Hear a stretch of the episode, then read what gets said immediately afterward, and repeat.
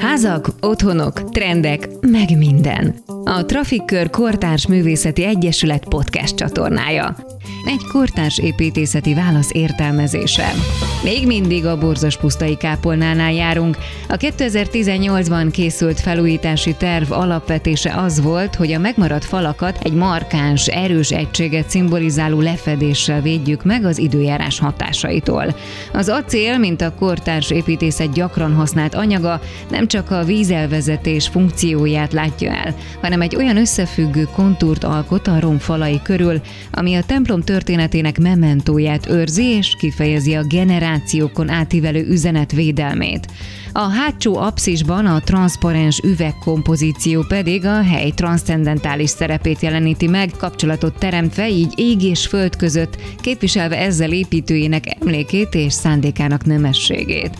Nincsenek díszítések, csak jelképes gesztusok, hagyva ezzel, mint egy szoborként szabadon érvényesülni a templom megmaradt falait. A felvezető lépcső acél felülete elkülönülve jelenik meg az eredeti tömbtől, és veszi át annak funkcióját, míg a markáns, de mégis áttört kapuzati keret újraértelmezi a templom bejáratát.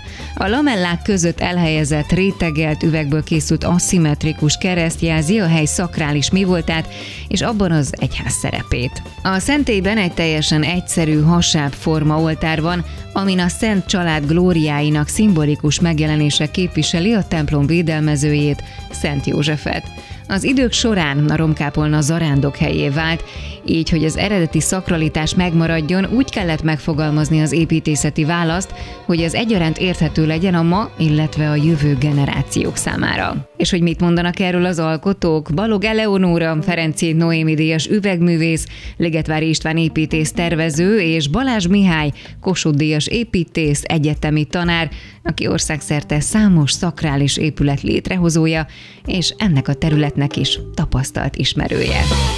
Házak, otthonok, trendek, meg minden. Egy kortárs építészeti válasz értelmezése.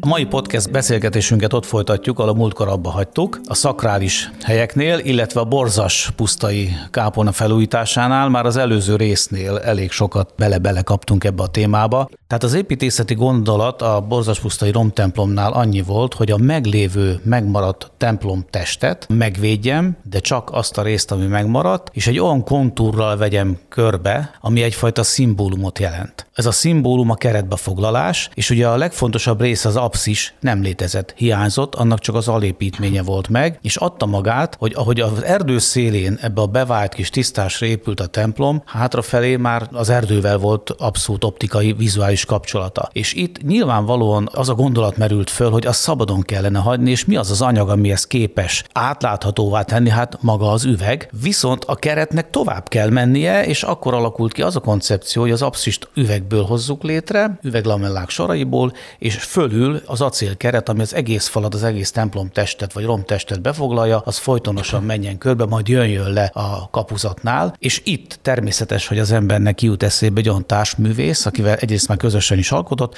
másrészt pedig aki az üvegben, az üveget művészeti szinten műveli. Úgyhogy átadnám a szót Balog Eleonórának, hogy azt a koncepciót, ami végül is kiegészítette az egész építészeti gondolatot, sőt, azt pontosan fogalmazza meg az ő nyelvezetén. Amikor Ligetvári István és Ligetvári Dorottya megkerestek engem ezzel a feladattal, akkor azonnal láttam a tervben rejlő elképesztően izgalmas lehetőséget arra, ami egyébként állandó dilemmája a régi épületeknek, illetve a felújításoknak, hogy mennyire kell befejezni egy egyébként már nem teljes állapotában lévő épületet, illetve akkor hogyan nyúl hozzá, vagy hogyan nyúlhat hozzá egy ilyen nagy jelentőségű épülethez, mint amit a környéknek jelentett. Mindig is Pusza nem csak mint templom, hanem mint zarándokhely is, és egyfajta közösségi hely. Amikor az első elképzeléseket láttam, akkor nagyon megörültem, mert hiszen nem volt szándéka az építésztervezőknek a teljes befejezés, ezzel mint egy utaltak arra, hogy itt egy rom épületről van szó, aminek azért mégis csak egyfajta romos állapotából való kortás megfogalmazását lét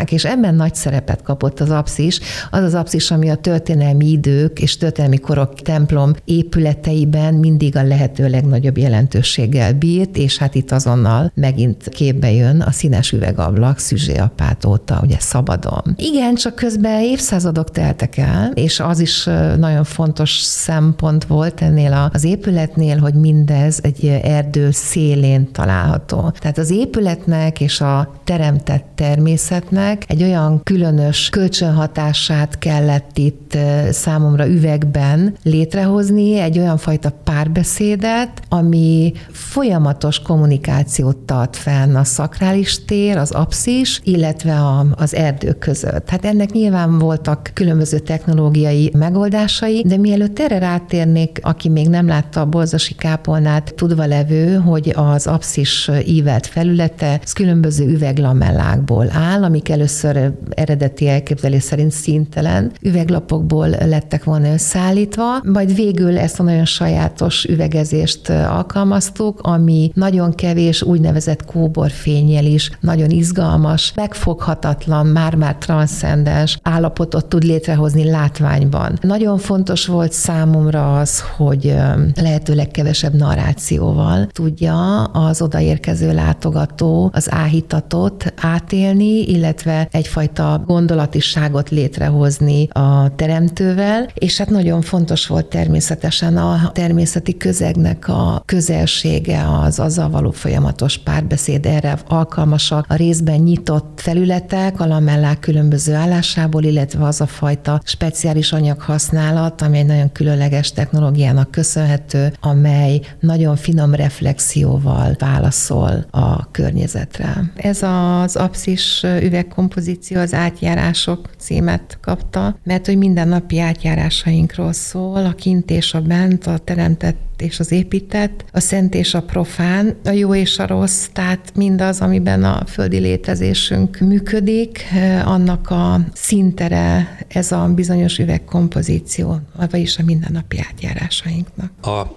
borzas pusztai kápolna számomra egy nagyon erős hely, és hogy mitől erős, azt próbáltam már megfejteni. Az erős helyeknek van egy általános képessége, az pedig az, hogy segítenek magunkra találni, segítenek bennünket ahhoz, hogy felismerjük az igazi kérdéseinket, alkalmasint válaszainkat, tehát hogy szembesítenek minket a valónkkal, a létezésünkkel. És az ilyen találkozások, azok megrázóak tudnak lenni, akkor, hogyha, hogyha az összes érzékszervünk bekapcsol és figyel és ez egy nagyon gazdag környék, és emlékszem rá, hogy amikor először itt voltam, akkor nyár volt, éreztem a kiszáradt rét szagát, nagyon erőteljes emlék ez a száraz rét illat. Egy madárraj, seregélyraj csicsergett a közeli nyárfák lombjai között, vakítóan sütött a nap, és szikráztak a fények. Ha megkopogtattam, vagy megérintettem a templom falát, akkor éreztem, hogy ez egy kicsit hűvösebb és kemény. Ez amúgy egy természetes dolog, hogy az ember érzékszervei együtt dolgoznak, együtt működnek, tehát a környezetünket mindig minden pillanatban minden érzékszervünkkel akarjuk érteni. És hogyha ez az együtt dolgozás az érzékszerveink között létrejön, és ebből valamilyen intellektuális élmény formálódik, akkor kialakul az az érzés, hogy, hogy jó helyen vagyok. És ez megnyugtató, nagyon megnyugtató. Na ezért járok vissza régóta, hát amióta ismerem, borzas pusztára. Érdekes módon azelőtt nem is tudtam erről a helyről, ezért csak a mostani eredményt látom, és próbálom értelmezni. Nagyon érdekes, hogy az első pillanatban természetesen maga a rom és az üveg által határolt szentély az, ami megfogja a figyelmemet, de erős élményként egyébként maradt meg bennem egy fa, ami kicsit távolabb áll, és kétfelé ágazik, és a kápolnától ellentétes oldala egy kis erdei kápolna. Valami kis szobrocska van, kis üzenet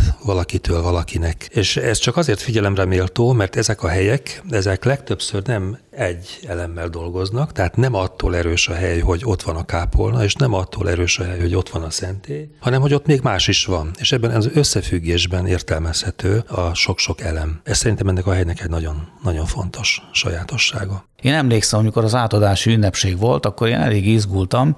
Hát persze én másként láttam az épületet, még láttam a picin kis hibákat, azokat a nem finom kis részleteket, amit én finomabban szerettem volna, és így mentem oda, és mondom, úristen, megjelent a jó Isten, Isten, hisz ott volt szembe velem a nap, és ragyogott az egész épület, a kontúrjai tökéletesen kirajzolódtak a fal mellett, hátul az üvegapszis, úgyhogy hálát adtam akkor is a jó Istennek, hogy behozta ezt, és ez megint a helyről szól, ami egyébként kint az információs táblán egy egyszerű néni, abszolút nem irodalmian, de tökéletesen megfogalmazott. Én ajánlom, aki arra jár, olvassa ezt az írást, direkt kitettük oda rá. Folytassuk már ennek mentén a beszélgetést, fény és a tér kapcsolatteremtésével. Ez a fajta anyaghasználat, ami egy nagyon enyhe reflexiót jelent minden irányba, ez többek között tudja azt, hogy bizonyos olyan helyzetekben, amikor nincs elég intenzív napsütés. Ám de van egy sötét erdei hátterünk, ez az üveg akkor is képes élni. Ez nagyon fontos szempont volt a tervezésnél, hiszen ha egy teljesen sima, transzparens üveggel dolgozunk, az egy zöld lombos erdei háttér mellett gyakorlatilag feketévé, de legalábbis koszos barnává válik. Tehát nagyon sok szempontból kellett figyelembe venni a tervezésnél ezt a feladatot, amit ez a nagyon speciális felület jelentett, hiszen gondoljunk bele, hogy például a keresztény templomokban az ablakok nagyon magasan kezdődnek, olyan magasságban, ami mögött már csak az eget látjuk, és a tiszta fény szabadon tud beáramolni az ablakoknál. Mi itt a padlószintől indítunk, ezekkel most elnézést, ha nagyon technokrata, amit most itt éppen elmondok, de talán érdekes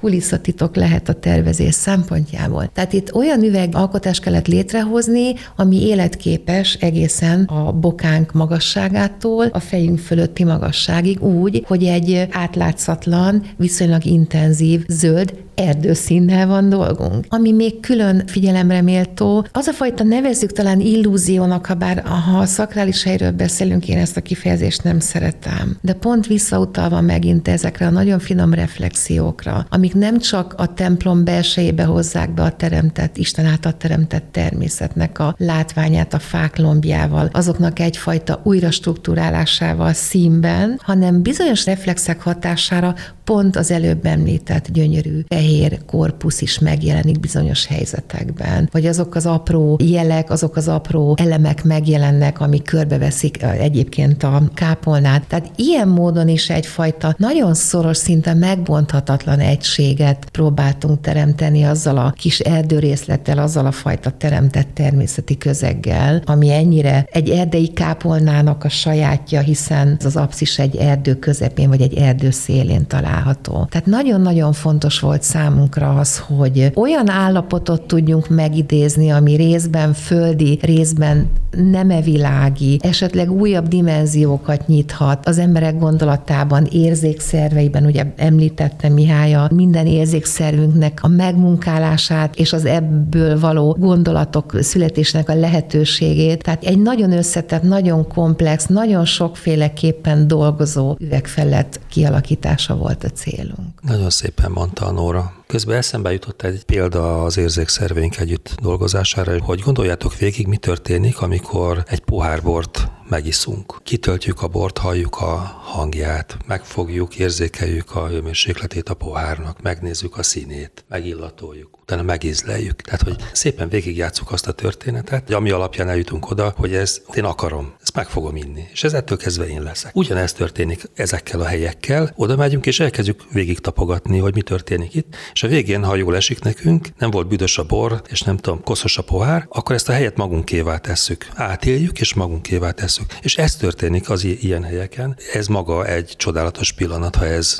megtörténik. Még egy dolog jutott eszembe az átjárásról, hogy az is egy nagyon rafinált dolog, és építészként ezt gyakran tapasztaljuk, sőt, hát tudatosan használjuk ezt az eszközt. Ugye az ablakról és az ajtóról van szó, ami látszólag két lyuk a falon, de valójában teljesen más történik az egyiknél és más a másiknál, mert az ablakon kinézünk, akár a végtelenben, mondjuk látjuk a holdat, a teli holdat, vagy a napot, tehát valami szellemi, vizuális kapcsolatot hozunk létre a külvilággal, az ajtón pedig kimegyünk, tehát fizikailag a testi valónkban helyet változtatunk, és nézőpontot változtatunk. Ez egy nagyon nagy különbség. És visszatérve a borzas pusztai kápolnára, annak is a szentélyére, ott ez a kettőség, ez nagyon szépen megvan, mert azáltal, hogy az üveglamellák nincsenek zárva, de nincsenek is olyan távolságra, hogy át tudjak menni, mert hisz akkor leesnék, mert magasabban is vagyok, mint a környezet. Ezért van egy ilyen vágyakozás, hogy én ott szeretném kipréselni magamat de nem tudom. És ez a kihívás, ez a megoldásra váló helyzet, ez egy plusz rétege az érzékelés utáni, nem tudom, milyen maradási kényszernek. Tehát, hogy ezt a problémát nekem meg kéne oldanom, és nem tudom. És ez egy nagyon-nagyon bizsergető érzés ezen a helyen. Az a jó üveg, amelyik téri dimenzióiban is érdekes, és hogy egyre közelítek hozzá, mindig újabb és újabb részleteket vet fel a számomra. Egyfajta kalandot jelent, ahogy említetted, egyfajta állandó felfedezést. Felfedezésre ösztökél, ahol nekem muszáj közte bolyonganom. Folyamatosan kell figyelnem, és ehhez az már csak adalék az üveg esetében, hogy nem mindegy, hogy éppen most mennyire süt a nap, milyen irányból süt, van egy természetes, vagy akár egy mesterséges megvilágításunk. Tehát az üveg ilyen szempontból egy folyamatos kalandot jelent, de jelen esetben Bozas pusztánál még ezzel a bizonyos speciális finom reflexióval rádolgoztunk. Igen, nekem az a célom, hogy az emberek minél több felfedezést tudjanak tenni üveggel kapcsolatban. Most jutott eszembe az, hogy itt volt egy nagy kihívás, egyfajta felelősség. Azt kell tudni erről az apszisról, hogy annak a végében volt egy nagyon kemény beton felépítmény, amit oltárnak használtak, de nem mikor a templom új volt, hanem amikor a templomot újraélesztették azok, akik az egészből egy zarándok csináltak. Totál oltárként volt ott. És ott volt a felelősség, én azt rögtön azt mondtam, azt onnit el kell venni, mert az egyrészt nem oltár, hanem az egy kimagasítás, hogy hátul a kriptából le lehessen menni. És egyébként azért van most hátul kiszedve amfiteátrum szerint a hátsó hely, hogy kimélyítettük és kivágtuk a lejáratot, hogy azt le tudjuk bontani, és azt bezárjuk. És ezzel vált szabaddá az apszis, és ettől vált szabaddá az egész gondolat. És hogy a kommunikáció rátérek, és a felelősségre, meg a félelemre, hogy bennem megvolt azért az a félelem, hogy majd mit szólnak az emberek, azok az emberek, akik ezt a helyet már magukénak tekintették, akik autodidakta maguktól jártak ki rendbe tartani, mindenféle felső irányítás nélkül, mit szólnak, ha én pont az ő általuk egy szakrális tárgyat elbontunk onnét. És megmondom őszintén, hogy azt kell látnunk, hál' Istennek ez sikeres volt. És ennek én nagyon örülök, és ez tényleg most jutott eszembe, hogy akkor nekem borzongott a hátam. És ez köszönhető a gondolatnak, köszönhető a gondolat manifestációjának, az üvegnek és az ilyenfajta üvegelhelyezésnek, hogy abból végül is az jött ki, amiről itt meséltek, és mindezt úgymond felettetti tudta, vagy éppen felülírni tudta, és megújítva, és ezzel rátérek a lényegére ennek az egész podcastnek, hogy a kortárs építésznek ez a feladata, hogy úgy fogalmaz fogalmazza újra, hogy a régi berögzült stigmákat is felül tudja írni az új gondolat, és akkor van igazi siker. De üvegművészként nekem az is a célom, hogy az üveget minél közelebb vigyem az emberekhez. Tehát az a fajta megfoghatatlanság, ami ugye abból is ered, hogy a templomainkban az üvegek magasan vannak, megfoghatatlanok, érinthetetlenek. Ez egy tudatos vállalás volt. Az emberek oda mehessenek, megfoghassák, megharabdálhassák, magukénak érezzék, fizikai értelemben,